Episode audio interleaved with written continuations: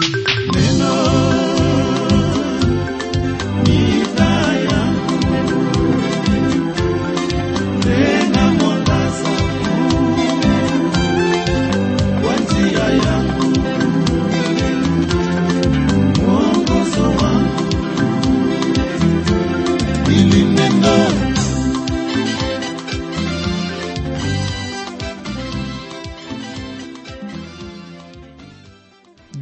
msikilizaji wangu umeshindaje? Hiki ni kipindi cha neno na anayekukaribisha ni pamela umodo. Hebu tulisikize neno la bwana kwani hakuna jambo lingine jema kuliko hilo. Kwanza tupate kubarikiwa na wimbo ufuatao kisha mchungaji jeffrey wanjala monialo atubariki na hilo neno la bwana kutoka kitabu kitakatifu cha bibilia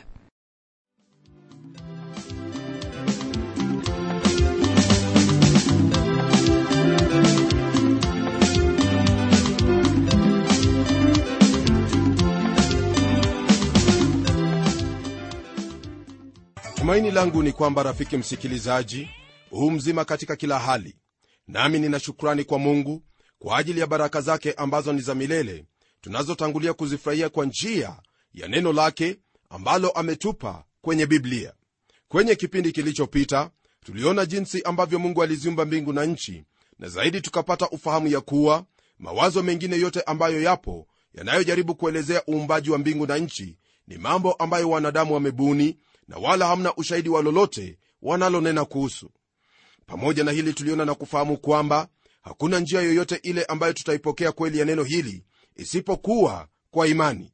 Imani hiyo ndiyo mlango wa kutufahamisha yale ambayo yamo katika neno la mungu kwa kutangulia kukubaliana na neno hili ya kuwa hapo mwanzo mungu aliziumba mbingu na nchi. Ni kutoka kwa ufahamu huo ndipo tuweza kujifunza neno hili bila ya kutofahamu lile ambalo latupasa leo hii kwenye somo letu twaingia katika aya ya pili na tutaendelea hadi aya hiyo ya 25 kulingana na taratibu yetu tutaona sehemu hiyo yajumuisha uumbaji ambao nitautaja kuwa ni wa pili jambo ambalo nitakuelezea hivi punde na maelezo kuhusu hayo ambayo mungu aliumba.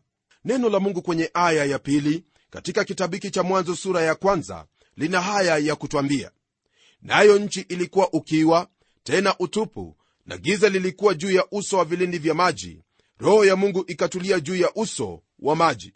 Yale ambayo tumeyasoma msikilizaji ni maandiko ambayo yameleta mjadala mkubwa sana. Ila unaposoma aya ya kwanza neno la mungu lasema moja kwa moja ya kuwa mungu aliziumba mbingu na nchi lakini hapa kuna jambo tofauti ambalo neno hili lasema. Kama vile ilivyo yaonekana kwamba kulikwepo na jambo ambalo lilifanyika ili nchi hiyo ipate kuwa ukiwa na utupu. Unapotazama ulimwengu wote kwa jumla ni wazi kwamba ni lazima kuwe na tukio lililotendeka juu ya nchi. Tazama hakuna sehemu nyingine ambayo yatajwa ila ni nchi ambayo ni makao ya mwanadamu ndiyo yatajwa kwamba ilikuwa ukiwa na utupu. Giza ambalo lilitanda juu ya uso wa nchi ni ishara kwamba uzima au uhai wa mungu haukuwepo katika nchi. Nchi yenyewe ilikuwa ukiwa na utupu. Katika lugha ya kiebrania maneno haya yana maana ya kuharibiwa au kuwa ovyo au bure. Linganisha hili na lile ambalo neno la mungu lanena kwenye kitabu cha isaya sura ya 40 aya ya 18 ambapo neno hilo lasema hivi. Maana bwana aliyeziumba mbingu asema hivi yeye ni mungu aliyeumba dunia na kuifanya. Ndiye aliyeifanya imara hakuiumba ukiwa aliiumba ili ikaliwe na watu. Mimi ni bwana wala hakuna mwingine kama vile ilivyo neno hilo ukiwa ni sambamba na hilo ambalo lipo kwenye kitabu hiki cha mwanzo sura ya kwanza aya yake ya pili. Mungu alipofanya dunia aliifanya ikiwa kamili na siyo ukiwa. Nalo jambo hili ndilo ambalo nabii isaya aliweka wazi mbele zetu. Aliumba dunia ikiwa katika hali nzuri na siyo ukiwa na utupu. Nayo aliiumba ili ikaliwe na watu naye mungu ndiye alikuja kwa hiyo dunia iliyokuwa ukiwa na utupu na kuifanya kuwa mahali ambapo mwanadamu aweza kuishi na kukaa. Katika utafiti ambao umefanywa kuhusu anga na sayari zilizoko kule yadhihirika kwamba ni kwenye dunia hii tu ndipo wanadamu wanaweza kukaa na kuishi. Naamini kwamba lile ambalo lipo katika kitabu hiki cha mwanzo ni kwamba dunia au nchi ilifanyika kuwa ukiwa na utupu kama mwezi ulivyo wakati ambapo roho wa mungu ilitulia juu ya uso wa maji. Yaonekana kuwa kulikuwepo na uharibifu mkuu wa namna fulani ambao uliupata ulimwengu huu. Je uharibifu huu mkuu wa namna hii ulisababishwa na nini? Twaweza kusema tu kwamba mbele ya adamu kuwepo katika dunia hii kulikuwepo na viumbe ambavyo vilikuwepo hapa ulimwenguni. Na kama ilivyo yaonekana kuwa yote ambayo yalifanyika mwanzo wake huu katika kuanguka kwa huyo lusifa mwana wa asubuhi ambaye alifanyika kuwa shetani na ibilisi kama vile twamfahamu leo hii. Nadhani kwamba yote haya ndiyo yalitendeka ila mungu hakutupa maelezo zaidi ila ufahamu huo tu kwamba kuna jambo ambalo lilitendeka. Neno la mungu lasema kwamba roho ya mungu ilitulia juu ya uso wa maji.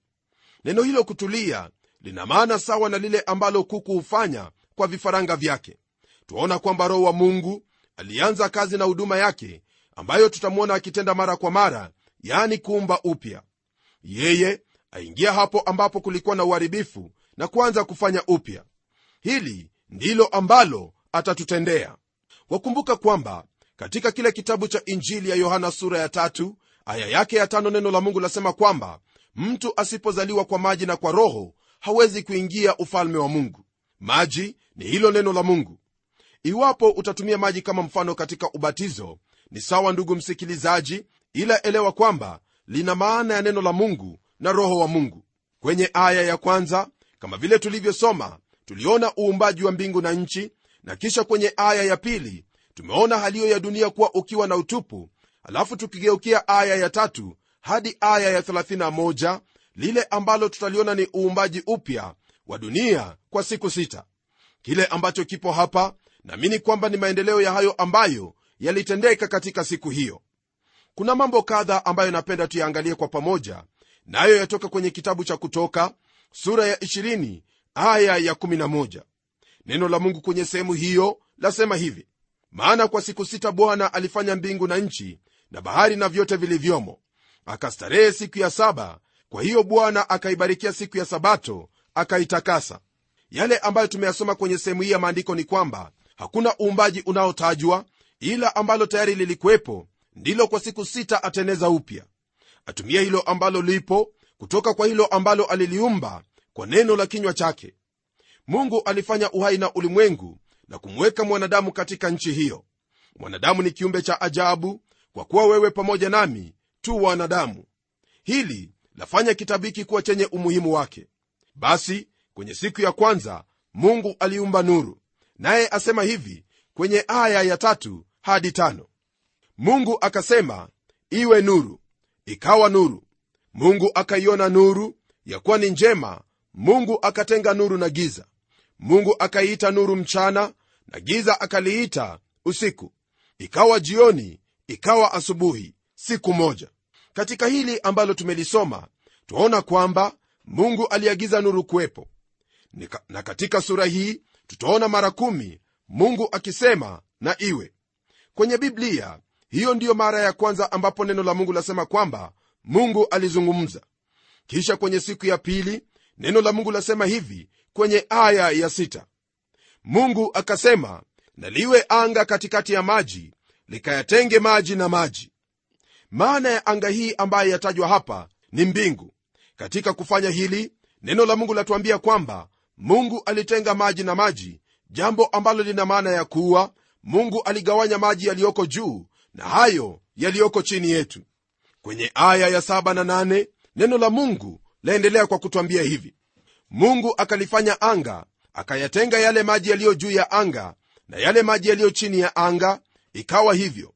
Mungu akaliita lile anga mbingu ikawa jioni ikawa asubuhi siku ya pili maandiko haya kama vile twasoma rafiki msikilizaji yatufahamisha kwamba kuna maji mengi kwenye anga.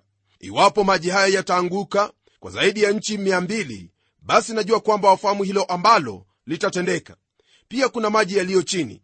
Yote haya yalikuwa pamoja lakini mungu akayatenga ili kuwepo na nafasi hiyo tunayoiita anga. Anga hii siyo mbinguni kwa kuwa kwenye maandiko kuna mbingu mara tatu. Kuna hiyo mbingu ambayo nyuni hurukia na hiyo ndiyo neno la mungu lanena habari zake hapa. Kisha kuna mbingu ya pili inayokaliwa na nyota na jua na sayari nyinginezo na kisha kuna mbingu ya tatu ambapo mungu anakaa. Kwa hivyo mbingu hii ambayo neno la mungu lanena habari zake ni hiyo ambayo kuna mawingu na ndege huruka humo. Tunapogeukia kwenye siku ya tatu twasoma hivi kwenye aya ya tisa na kumi. mungu akasema maji yaliyo chini ya mbingu na yakusanyike mahali pamoja ili pakavu paonekane ikawa hivyo. Mungu akapaita pale pakavu nchi na makusanyiko ya maji akayaita bahari. Mungu akaona ya kuwa ni vyema. Kama vile tumeona ndugu msikilizaji kuna hali ya kutengana ya maji yaliyoko chini. Kwanza maji ya juu yalitengwa na hayo ya chini na sasa maji yatengwa na pakavu yaani nchi au ardhi yaonekana. Kuna hao ambao wamesema kwamba kila sehemu uionayo kwenye nchi kavu ilikuwa imefunikwa kwa maji wakati mmoja. Hilo lilitendeka katika umilele uliopita ambalo mungu hataki tufukue na kujua maana hajatwambia lolote ambalo tuweza kunena kuhusu tukio hilo ni mawazo yetu ya kibinadamu na mambo ya kubuni kwenye akili zetu. Ila nashukuru kwamba ametuambia ya kutosha ili tumwamini. Aliita pale pakavu nchi. Je katika haya yote mungu anajiandaa kufanya nini yaonekana kwamba mungu aendelea kuandaa mahali ambapo mwanadamu ataishi. Mwanadamu siye kiumbe cha baharini kwa hivyo ni lazima kutendezewa mahali ambapo pamfaa. Ndiposa kwenye aya ya 11 twasoma maneno yafuatayo. Mungu akasema nchi na itoe majani mche utoao mbegu na mti wa matunda uzao matunda kwa jinsi yake ambao mbegu zake zimo ndani yake juu ya nchi. Ikawa hivyo hapa twaona kwamba mungu apanda mimea au majani. Kwa kuwa kabla ya hiyo gharika mwanadamu alikula matunda pekee au mboga. Mwanadamu hakula linginelo ila haya ambayo nimetaja. Kufanywa kwa mimea ilikamilika katika siku hiyo ya tatu. Hili ndilo twapata maelezo yake kwenye aya ya12 na hiyo ya13 ambapo neno lake bwana laendelea kwa kutwambia hivi. Nchi ikatoa majani mche utoao mbegu kwa jinsi yake na mti uzao matunda ambao mbegu zake zimo ndani yake kwa jinsi yake. Mungu akaona ya kuwa ni vyema ikawa jioni ikawa asubuhi siku ya tatu. Kisha kwenye aya ya 14 hadi 16 neno la mungu liendelea kutwambia yafuatayo. Mungu akasema na iwe mianga katika anga la mbingu ili itenge kati ya mchana na usiku.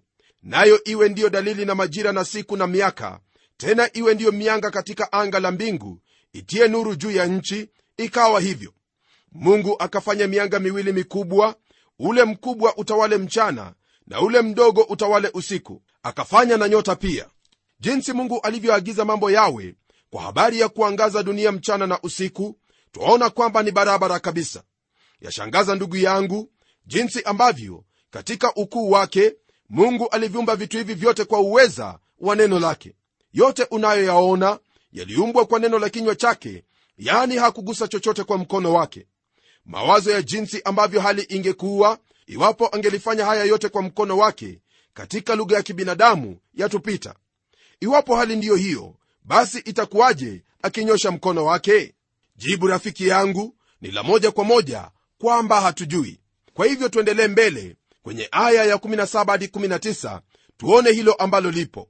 Hebu sikia mungu akaiweka katika anga la mbingu itie nuru juu ya nchi na kuutawala mchana na usiku na kutenga nuru na giza. Mungu akaona ya kuwa ni vyema ikawa jioni ikawa asubuhi siku ya nne.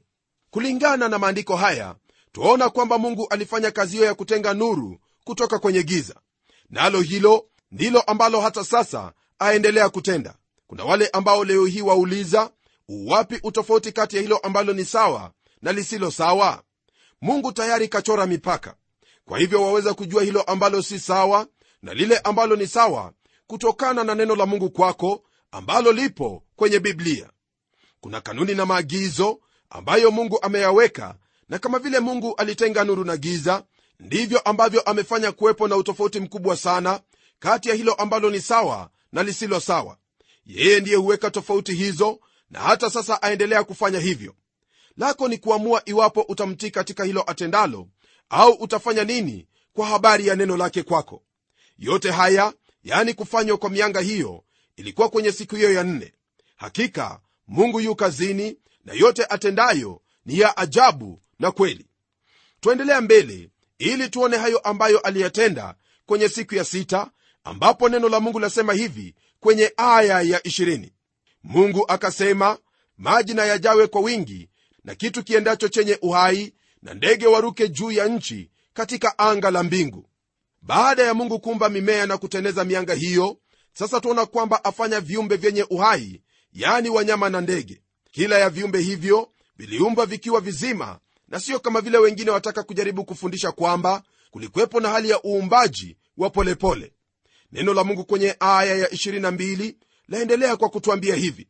Mungu akaumba nyangumi wakubwa na kila kiumbe chenye uhai kiendacho ambavyo maji yalijawa navyo kwa wingi kwa jinsi zao.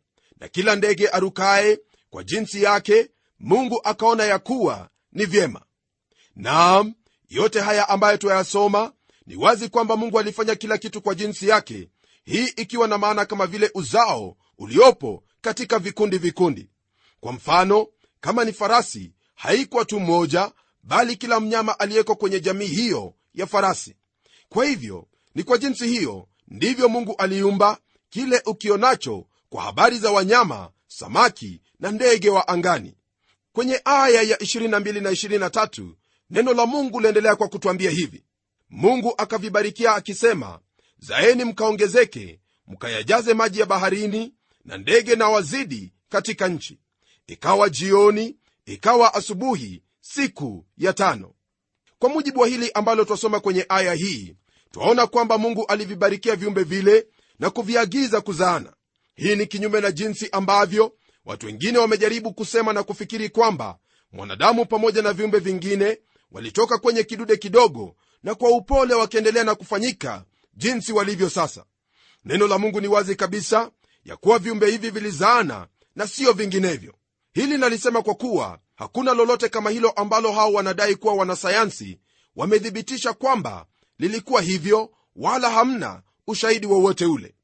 Kisha kwenye aya ya 24 na 25 neno hili la mungu laendelea kwa kutwambia yafuatayo. Mungu akasema nchi na izae kiumbe hai kwa jinsi zake mnyama wa kufugwa nacho kitambaacho na wanyama wa mwitu kwa jinsi zake. Ikawa hivyo. Mungu akafanya mnyama wa mwitu kwa jinsi zake na mnyama wa kufugwa kwa jinsi zake na kila kitu kitambaacho juu ya nchi kwa jinsi yake mungu akaona ya kuwa ni vyema. Tazama hapa msikilizaji kwamba twapata maneno haya kwa jinsi zake. Kwa msingi huu twafahamu ya kuwa katika kila ambacho twakiona kwa habari ya wanyama iwe ni wa kufugwa au wa mwituni ni mungu ndiye aliagiza kuwa kwa jinsi hiyo. Kwa kweli kazi za mungu ni za ajabu tena zimejaa kujali na upendo mwingi. Hili ndugu yangu nalisema kwa kuwa katika kila hali naona kwamba hakuna lolote ambalo mungu alifanya kiholela bali ni katika utaratibu ambao una ustadi mwingi sana. Taratibu hii yatuonyesha hekima yake maana hakutangulia kufanya hao wanyama mbele ya kufanya majani yale ambayo ni chakula chao au samaki mbele ya maji na wala hakutangulia kufanya lolote kabla ya kuandaa mahali kamilifu ambapo kila alichokifanya kitaishi. Samaki akawafanyia bahari mimea na wanyama akawafanyia nchi na ndege akawapa anga na nchi. Je msikilizaji iwapo mungu aweza kutekeleza mpango mahususi kama huu kwa ajili ya viumbe hivi? Habari gani wewe ambaye baadaye tutaona kwamba uliumbwa kwa mfano na sura yake?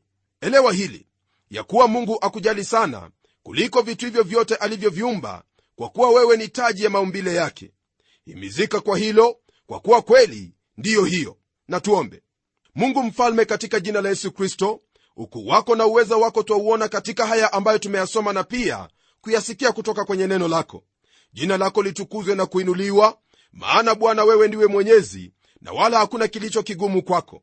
Ulinena na vyote vikaumbika na kuwa jinsi ulivyotaka. Nasi twakupa sifa na adhama zote kwa hayo ambayo umeyatenda. Naomba kwamba kulingana na somo letu la leo utatusaidia kuona na kufahamu ya kuwa lolote ambalo walitenda katika maisha yetu bwana ni kwa kuwa watupenda na watujali.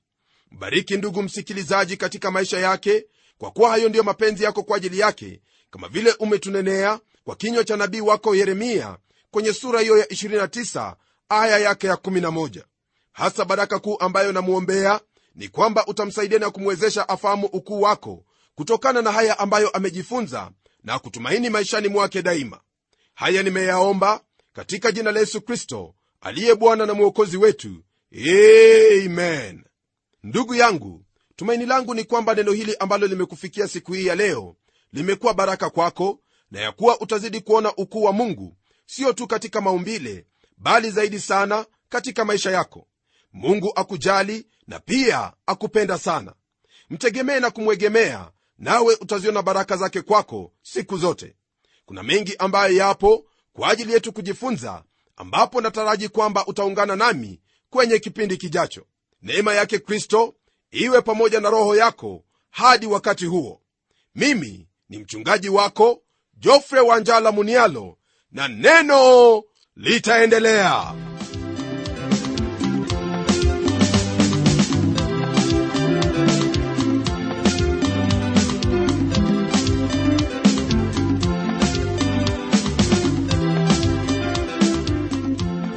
kufikia hapo msikilizaji wangu najua kwamba baraka umezipokea. Na iwapo una swali au pendekezo uitume kwa anwani ifuatayo. Transworld radio sanduku la posta ni 21514 nairobi. Kisha uandike code namba ambayo ni 00505 kenya. Nitarudia tena. Transworld radio sanduku la posta ni 21514 nairobi kisha uandike code namba ambayo ni 00505 kenya. Hebu tukutane tena kwenye kipindi kijacho kwa mibaraka zaidi. Ni mimi mtayarishi wa kipindi hiki pamela omodo nikikuaga kwa heri. Na neno litaendelea